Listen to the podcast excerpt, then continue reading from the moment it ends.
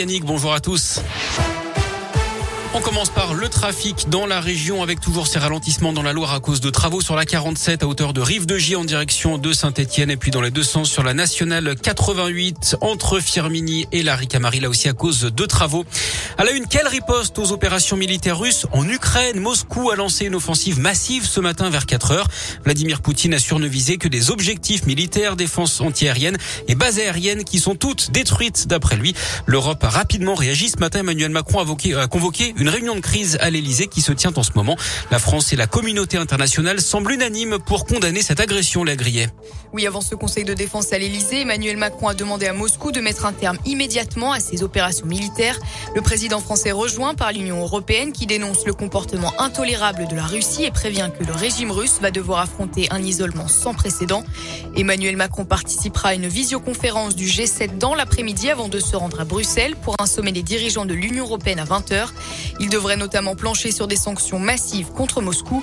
De leur côté, les ambassadeurs des 30 pays membres de l'OTAN vont se réunir en urgence aujourd'hui à Bruxelles. La tension diplomatique est donc maximale ce matin. Le président américain Joe Biden dénonce une attaque injustifiée qui entraînera des souffrances et des pertes humaines catastrophiques. La Russie seule est responsable de la mort et de la destruction que cette attaque provoquera.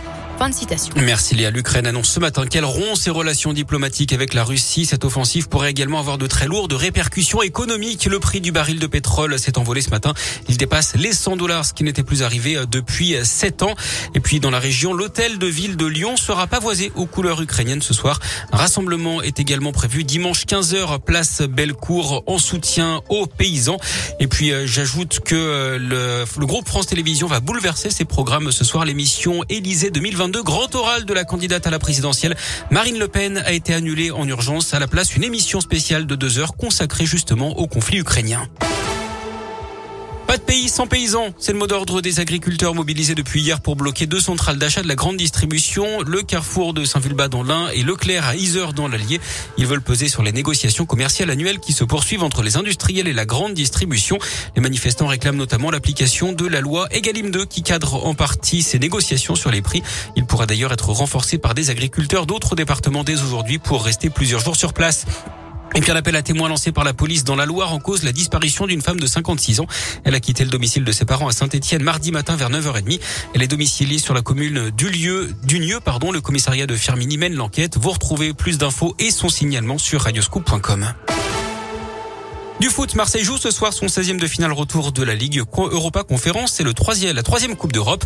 Déplacement à Bakou en Azerbaïdjan pour euh, défier Karabag. Le coup d'envoi de la rencontre aura lieu à 18h45. C'est tout bon pour.